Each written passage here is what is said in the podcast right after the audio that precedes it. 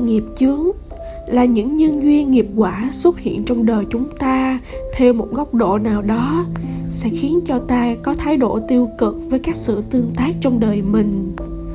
Muốn hóa giải nghiệp chướng cố gắng giữ bình tĩnh khi nó xảy đến để tránh gây nên điều đáng tiếc khiến mình phải hối hận. Nhìn theo góc độ tích cực của vấn đề, chuyển hóa tâm ý của bản thân để nhìn nghiệp chướng ấy không còn thấy chướng thật vậy. Khi còn nhìn thấy thế giới quanh mình đủ thứ vấn đề tiêu cực, tự bản thân bức bối với nó là tự mình làm khổ mình, đó là vấn đề của mình. Nếu không tự xả bỏ được, để nó đeo bám dai dẳng ghim sâu, thì tự mình chưa biết thương mình vậy. Nhân sinh, trước khi thương người, cần nên thương mình.